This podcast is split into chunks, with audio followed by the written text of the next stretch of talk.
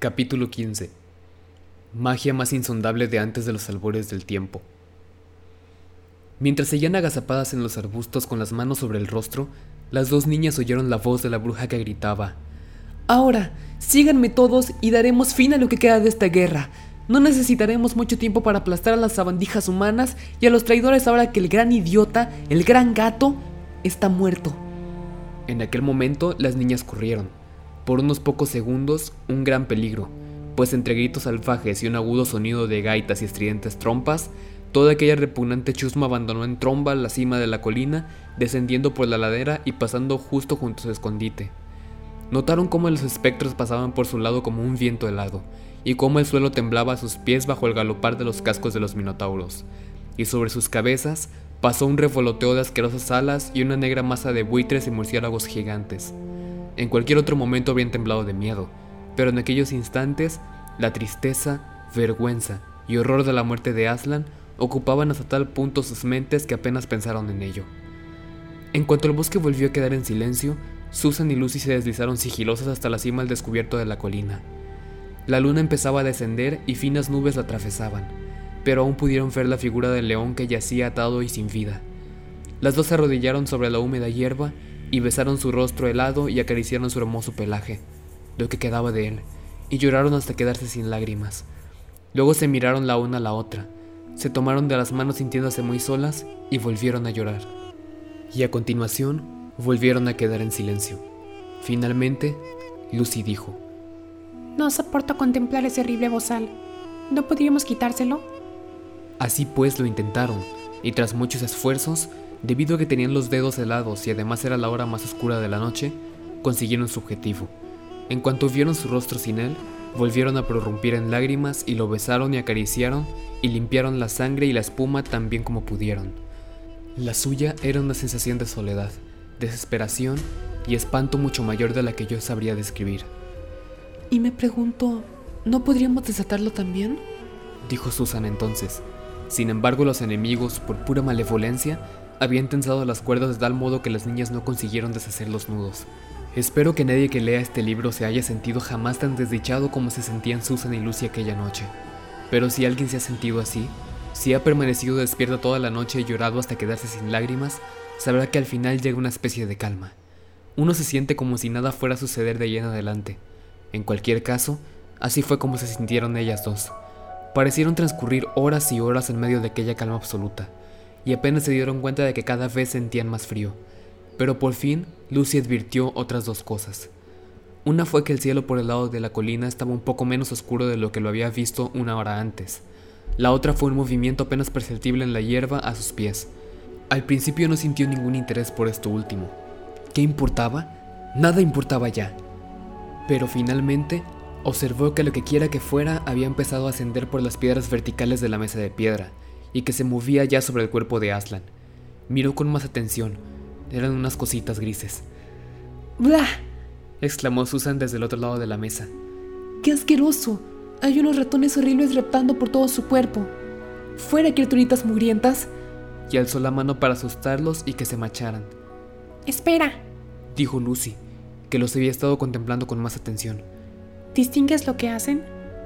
Las dos niñas se inclinaron al frente y observaron fijamente. Creo... empezó Susan. Pero qué curioso, están mordisqueando las cuerdas. Eso mismo pensaba yo, indicó Lucy. Creo que los ratones están de nuestro lado. Pobrecillos, no se dan cuenta de que está muerto. Creen que servirá de algo desatarlo. Sin lugar a dudas, había más luz ya y cada una de las niñas observó por primera vez el rostro pálido de la otra. Vieron cómo los ratones mordisqueaban las sogas. Eran docenas y docenas, incluso cientos, de pequeños ratones de campo. Finalmente, una a una, las cuerdas quedaron totalmente roídas. El cielo por el este empezaba a clarear ya en aquellos momentos, y las estrellas a desvanecerse, todo excepto una muy grande situada en un punto bajo el horizonte oriental.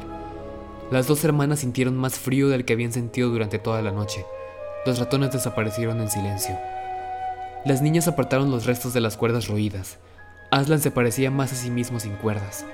A medida que aumentaba la luz y podían verlo con más detalle, se dieron cuenta de que su rostro sin vida resultaba más noble a cada momento que pasaba. En el bosque a sus espaldas, un pájaro emitió un gorjeo. Todo había estado tan silencioso durante horas y horas que el sonido la sobresaltó. Entonces, otro pájaro respondió, y no tardó en oírse el canto de aves por todas partes. Sin lugar a dudas, era ya el amanecer, no el final de la noche. Tengo mucho frío, dijo Lucy. Yo también, respondió Susan. Caminemos un poco. Fueron hacia el borde oriental de la colina y miraron abajo. La solitaria estrella grande casi había desaparecido. El terreno se veía de un color gris oscuro, pero más allá, en el mismo final del mundo, el mar aparecía pálido. El cielo empezó a enrojecer. Anduvieron de un lado a otro más veces de las que fueron capaces de contar entre el cuerpo sin vida de Aslan y la cresta oriental, intentando entrar en calor. Y Dios mío, qué cansadas notaban las piernas. Luego, por fin, mientras permanecían por un instante con la vista puesta en dirección al mar y a Kerry Paravel, que en aquellos momentos ya empezaba a distinguir, el rojo se convirtió en dorado a lo largo de la línea donde se unían el cielo y el mar, y muy despacio aparecía la silueta del sol. En ese instante oyeron a su espalda un fuerte ruido, un enorme y ensordecedor crujido como si un gigante acabara de romper un plato descomunal. ¿Qué es eso? Preguntó Lucy, aferrándose al brazo de Susan. Me... me da miedo volverme, dijo ella. Sucede algo horrible. Le están haciendo algo peor, declaró Lucy. Vamos. Se dio la vuelta, arrastrando a Susan con ella. La salida del sol había hecho que todo tuviera un aspecto muy diferente. Todos los colores y sombras habían cambiado, tanto que por un momento no vieron lo más importante, aunque no tardaron en verlo. La mesa de piedra estaba rota en dos pedazos con una enorme hendidura que la recorría de extremo a extremo, y no había ni rastro de Aslan. Oh, oh, exclamó Susan, regresando a toda prisa hasta la mesa. No, esto es insoportable. Sollozó Lucy. Podrían haber dejado en paz el cuerpo. ¿Quién lo ha hecho? exclamó Susan. ¿Qué significa? ¿Es magia? Sí, contestó una potente voz a su espalda. Es más magia. Se dieron la vuelta. Allí, brillando bajo la luz del amanecer, más grande de lo que lo habían visto antes, sacudiendo la melena que al parecer había vuelto a crecer, estaba el propio Aslan. ¡Aslan! exclamaron las dos niñas a la vez, alzando la vista hacia él, casi tan asustadas como felices. ¿No estás muerto entonces, querido Aslan? preguntó Lucy. Ahora no. ¿No serás un...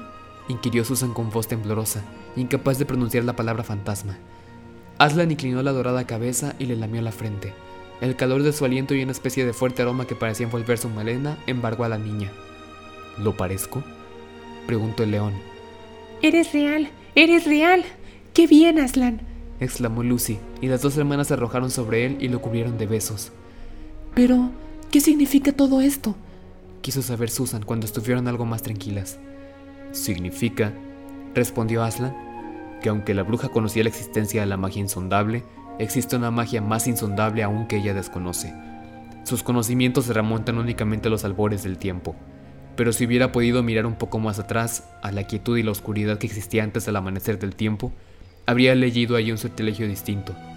Habría sabido que cuando una víctima voluntaria que no ha cometido ninguna traición fuera ejecutada en lugar de un traidor, la mesa se rompería y la muerte misma efectuaría un movimiento de retroceso. Y ahora... Sí, dinos. ¿Y ahora? quiso saber Lucy, dando saltos y palmadas. Niñas, niñas, repuso el león. Siento que las fuerzas regresan a mí. Niñas, atrápenme si pueden. Se quedó quieto durante un segundo con los ojos muy brillantes, las patas estremecidas y sin dejar de azotarse a sí mismo con la cola. Luego efectuó un gran salto por encima de las cabezas de las dos hermanas y fue a aterrizar al lado contrario de la mesa. Riendo, aunque sin saber el motivo, Lucy trepó al otro lado para atraparlo. Aslan volvió a saltar y se inició una loca persecución. Les hizo dar vueltas de una y otra vez alrededor de la cima de la colina, ora desesperadamente fuera de su alcance, ora dejando que casi le agarraban la cola, ora pasando entre ellas, ora arrojándolas al aire con las enormes y almohadilladas arpas para a continuación volverlas a agarrar y luego detenerse de improviso, de modo que los tres rodasen juntos por el suelo en un alegre y risueño montón de pelo, brazos y piernas.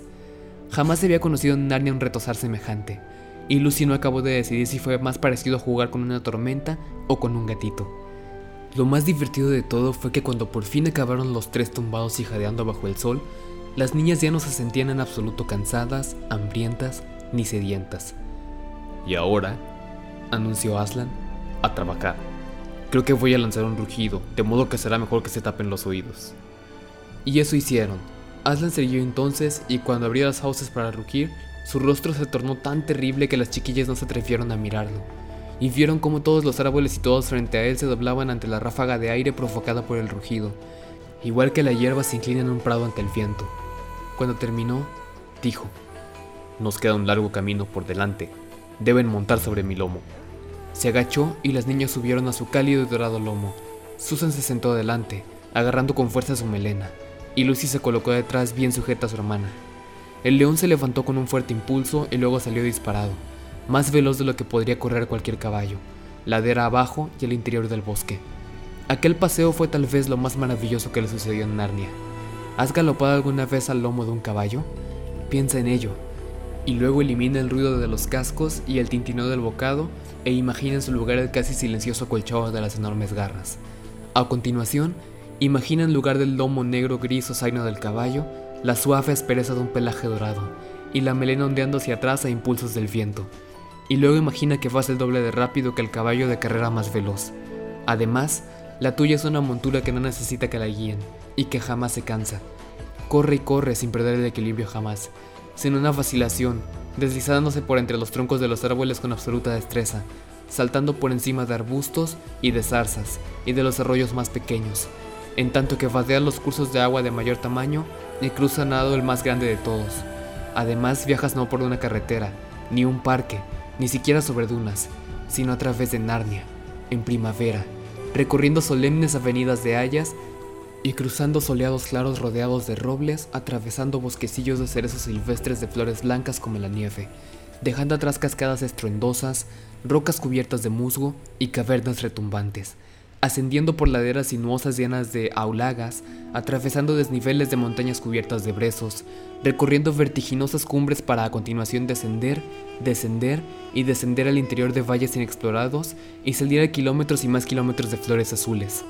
Era casi mediodía cuando se encontraron en lo alto de una empinada ladera, contemplando un castillo situado a sus pies, un castillo que parecía de juguete visto desde donde estaban, que daba la impresión de ser un conjunto de torres puntiagudas.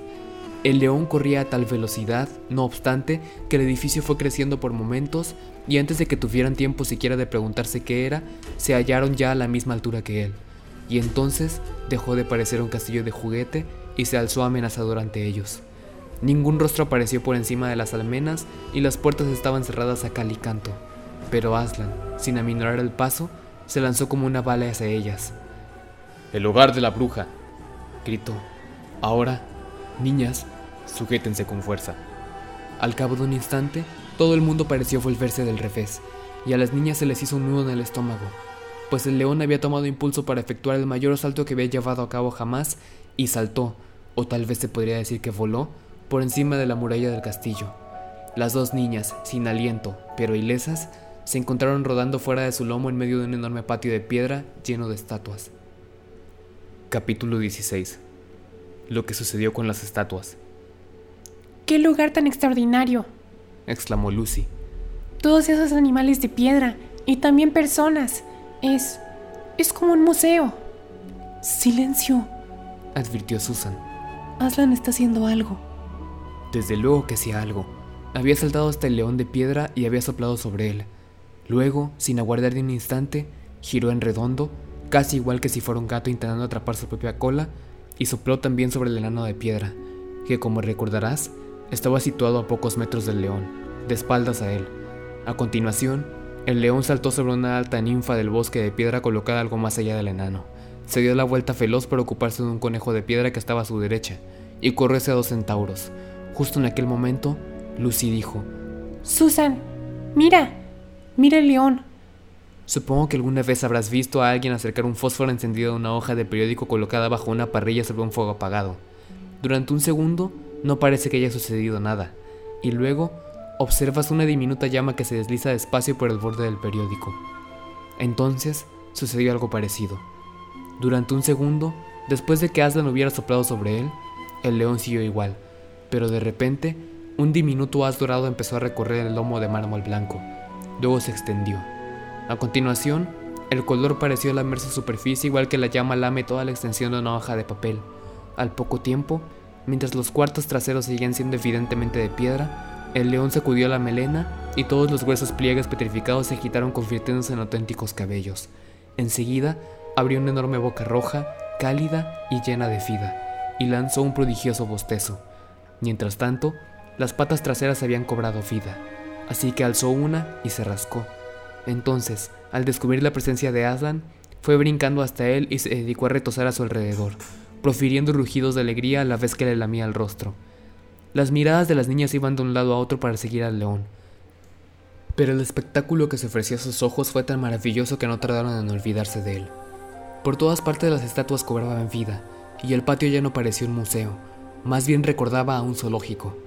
Las criaturas corrían tras Aslan y danzaban a su alrededor en tal cantidad que éste quedó casi oculto en medio de la multitud. En lugar de toda aquella palidez sin vida, el patio se había convertido en un derroche de color. Los costados castaño brillante de los centauros, los cuernos color añil de los unicornios, el plumaje deslumbrante de las aves, el marrón rojizo de los zorros, perros y sátiros, las medias amarillas y los gorros rojos de los enanos y las muchachas abedul vestidas de color plata, las chicas haya de un vivo color verde transparente y las muchachas alerce de un verde tan brillante que casi era amarillo. Y en lugar del silencio sepulcral que antes inundaba la sala, todo el lugar retumbaba con el sonido de alegres rugidos, gruñidos, rebuznos, ladridos, chillidos, arrullos, relinchos, pateos, gritos, aclamaciones, canciones y risa. ¡Ay! exclamó Susan en un tono distinto. ¿Eso no será peligroso? Lucy miró y vio que Aslan acababa de soplar sobre los pies del gigante de piedra. No pasa nada, gritó Aslan jubiloso. En cuanto los pies estén bien, le seguirá el resto. No me refería a eso exactamente, murmuró Susan a Lucy. Sin embargo, era demasiado tarde para hacer nada al respecto, incluso aunque Aslan le hubiera hecho caso. El cambio se extendía ya por las piernas del gigante que empezaba a mover los pies. Al cabo de un instante, alzó el garrote que llevaba al hombro, se frotó los ojos y dijo, Santo cielo, debo de haber dormido una buena siesta. Vaya, ¿dónde está esa dichosa bruja que correteaba por el suelo? Estaba en algún sitio junto a mis pies. Pero después de que todos le hubieran explicado a gritos lo que había sucedido en realidad, y él se hubiera llevado la mano a la oreja, y les hubiera pedido que le repitieran todo otra vez hasta que por fin lo entendió, el gigante se inclinó hasta que su cabeza no quedó más alta que la parte superior de un pajar y se llevó la mano a la gorra varias veces a modo de saludo a Aslan, con una sonrisa de oreja a oreja en su rostro feo pero sincero. Como los gigantes en general son ahora tan escasos en nuestro mundo, y hay tan pocos que tengan buen carácter, apostaría 10 a 1 a que jamás habían visto un gigante con una sonrisa resplandeciente en el rostro. Es una visión digna de ser contemplada. Ahora a la casa, gritó Aslan. Busquemos todos, escaleras arriba y escaleras abajo y en los aposentos de la dama. No dejen ni un rincón por registrar. Nunca se sabe dónde puede haber sido ocultado un pobre prisionero. Y todos entraron corriendo y durante varios minutos por todo aquel oscuro, horrible y mohoso castillo viejo, resonaron el abrir de ventanas y los gritos de todas aquellas criaturas chillando a la vez. No olviden las mazmorras. Échenos una mano con esta puerta. Aquí hay otra escalera de caracol. Vaya, aquí hay un pobre canguro. Llamen a Aslan. Uf, qué mal huele aquí adentro. Busquen trampillas. Aquí arriba hay toda una colección de en el rellano.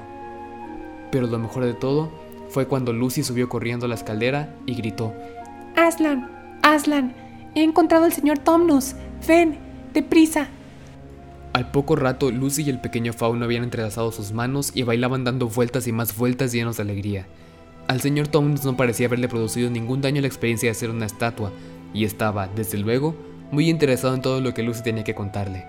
Finalmente, no obstante, concluyó el registro de la fortaleza de la bruja.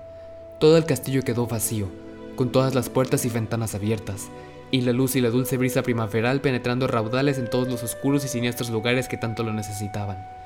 Toda la multitud de estatuas liberadas regresó en tropel al patio, y fue entonces cuando alguien, el señor Tomnus, creo, dijo, ¿Pero cómo vamos a salir? Pues Aslan había entrado saltando y las puertas seguían cerradas con llave. Todo se solucionará, aseguró el león y a continuación alzándose sobre las patas traseras, se dirigió al gigante a voz en grito. ¡Eh! ¡El de arriba! rugió. ¿Cómo te llamas? Soy el gigante Torpón, con permiso de su señoría, respondió el gigante, volviéndose a llevar la mano a la gorra. Pues bien, gigante torpón, dijo Aslan. Sácanos de aquí, ¿quieres? Con mucho gusto, su señoría. Será un placer, respondió el gigante. Colóquense bien lejos de las puertas, pequeños. Luego avanzó hasta la entrada y golpeó con su enorme garrote. Bang, bang, bang. Las puertas crujieron al primer golpe, se resquebrajaron al segundo y se estremecieron al tercero. A continuación, la emprendió contra las torres situadas a ambos lados de ellas, y tras unos pocos minutos de asestar golpes y mamporros, las dos torres y un buen pedazo de pared a cada lado se derrumbaron con un ruido atronador convertidos en una masa de cascotes, y cuando el polvo se desvaneció resultó muy raro estar allí de pie, en aquel marchito y lúgubre patio de piedra, y contemplar a través de la abertura toda la hierba, árboles ondulantes y centelleantes arroyos del bosque, y las azules colinas y todas más allá, y el cielo detrás de ellas. Vaya, estoy sudando a chorros, dijo el gigante, resoplando como la locomotora más grande del mundo. Eso se debe a que no estoy en forma. Supongo que ninguno de ustedes, dos jovencitas, tienen su poder algo llamado pañuelo. Sí, yo tengo uno, respondió Lucy, poniéndose de puntillas a la vez que alzaba el pañuelo todo lo que podía. Gracias, señorita, repuso el gigante torpón, inclinándose. Al cabo de un instante Lucy se llevó un buen susto, pues se vio alzada por los aires, sujeta entre el índice y el pulgar del gigante. No obstante, justo cuando éste le acercaba su rostro, la contempló de repente con un sobresalto y la volvió a dejar con sumo cuidado en el suelo mientras murmuraba, Santo cielo, he tomado a la niñita en lugar del pañuelo. Le pido perdón, señorita, me he confundido. no, no, dijo ella riendo. Aquí está. En esta ocasión, el gigante sí consiguió agarrarlo, pero para él tenía el mismo tamaño que una tableta de sacarina tendría para uno de nosotros. De modo que cuando Lucy vio cómo se lo pasaba con toda solemnidad de un lado a otro de su rostro, enorme y colorado, comentó, Me temo que no le sirve de gran cosa, señor Torpón. Nada de eso, nada de eso, respondió él con toda educación. Jamás he visto un pañuelo más bonito, tan delicado, tan práctico, tan... no sé cómo describirlo. Es un gigante de lo más amable, dijo Lucy al señor Tomnus. Sí, sí, respondió el fauno. Todos los de su estirpe lo son, una de las familias de gigantes más respetadas de Narnia. No muy listos, tal vez, aunque nunca he conocido a un gigante que lo sea, pero una familia muy antigua, con tradiciones, ¿sabes? Si hubiera sido de la otra clase, ella jamás lo habría convertido en piedra. En aquel momento, Aslan dio una palmada con las arpas y pidió silencio. Nuestra tarea no ha finalizado aún, anunció. Y si hay que derrotar a la bruja definitivamente antes de la hora de dormir, debemos ir a la batalla sin perder un minuto. Y luchar nosotros también, señor. Eso espero, añadió el centauro de mayor tamaño. Desde luego, repuso Aslan. Y enseguida, aquellos que no puedan mantener el ritmo, es decir, niños, enanos y animales pequeños, deben viajar montados en los lomos de los que sí puedan, es decir, leones, centauros, unicornios, caballos, gigantes y águilas. Los que sean buenos olfateando deben ir delante con nosotros. Los leones para husmear el lugar de la batalla. Dense prisa y divídanse. Así lo hicieron, entre un gran bullicio y aclamaciones. El más satisfecho del grupo fue el otro león, que no dejaba de correr de un lado a otro fingiendo estar muy ocupado, pero haciéndolo en realidad para decir a todo el que se encontraba. ¿Has oído lo que ha dicho? Nosotros los leones. Eso significa él y yo. Nosotros los leones. Eso es lo que me gusta de Aslan. No se da tono, no se siente superior. Nosotros los leones. Eso significaba él y yo. Estuvo repitiendo lo mismo hasta que Aslan cargó en su grupo a tres enanos, una dríada, dos conejos y un erizo. Eso consiguió apaciguarlo un poco. Cuando todos estuvieron listos, y fue un enorme perro pastor quien realmente más ayudó a Aslan a conseguir que todos estuvieran dispuestos en el orden correcto, se pusieron en camino a través de la brecha abierta en el muro del castillo. Al principio los leones y los perros se dedicaron a olfatear en todas direcciones, pero luego, de improviso, un gran sabueso encontró la pista y lanzó un ladrido. No se perdió ni un minuto a partir de entonces. Enseguida todos los perros, leones, lobos y otros animales de presa estuvieron corriendo a toda velocidad con los hocicos pegados al suelo, mientras todos los demás, repartidos a lo largo de aproximadamente un kilómetro por detrás de ellos, los seguían tan deprisa como podían. El ruido que producían recordaba el de la casa del zorro inglesa, solo que mejor, porque de vez en cuando con el cántico de los sabuesos se mezclaba el rugido del otro león y en ocasiones el rugir mucho más profundo y terrible del mismo Aslan. Corrieron cada vez más rápido a medida que el rastro resultaba más fácil de seguir, y luego, Justo cuando llegaban a la última curva de un estrecho y sinuoso valle, Lucy oyó por encima de todos aquellos ruidos otro ruido, un ruido distinto que le produjo una curiosa sensación en su interior. Era un sonido de gritos y alaridos, y el entrechocar de metal contra metal. Salieron entonces del estrecho valle y enseguida vio el motivo del ruido. Ahí estaban Peter, Edmund y el resto del ejército de Aslan combatiendo desesperadamente con la multitud de criaturas horribles que la niña había visto la noche anterior. Solo que en aquel momento, a la luz del día, parecían aún más inusitadas, más diabólicas y más deformes. También daban la impresión de ser muchos más. El ejército de Peter, que se encontraba de espaldas a ella, parecía tremendamente pequeño. Además, había estatuas desperdigadas por todo el campo de batalla, de modo que por lo visto, la bruja había estado utilizando su farita. No lo usaba en aquellos momentos, pues peleaba con su cuchillo de piedra. Era contra Peter contra quien lo hacía. Los dos estaban enzarzados en una pelea tan enconada que Lucy apenas conseguía distinguir lo que sucedía. Pero la niña solo veía el cuchillo de piedra y la espada de su hermano moviéndose a tal velocidad que parecía como si fueran tres cuchillos y tres espadas. Ellos dos se encontraban en la parte central, y a su alrededor se extendía la hilera de combatientes. Sucedían cosas horribles donde quiera que ella mirara. Fuera de mi lomo, niñas, gritó Aslan y las dos saltaron al suelo. Entonces, con un rugido que sacudió toda Narnia desde el farol situado al oeste hasta las costas del mar oriental, el enorme animal se arrojó sobre la bruja blanca. Lucy vio cómo el rostro de la mujer se alzaba hacia él durante un segundo con una expresión de terror y asombro. A continuación, el león y la bruja rodaron por el suelo, pero ella estaba debajo, y al mismo tiempo todas las criaturas guerreras que Aslan había conducido allí desde la casa de la bruja se arrojaron violentamente sobre las filas enemigas. Los enanos con sus hachas como armas, los perros con los colmillos, el gigante con el garrote, aunque sus pies también aplastaron a docenas de adversarios, los unicornios con los cuernos, los centauros con espadas y pezuñas. El agotado ejército de Peter los recibió con aclamaciones, y los recién llegados rugieron, mientras el enemigo chillaba y farfullaba hasta que el bosque volvió a resonar con el estrépito de aquella arremetida.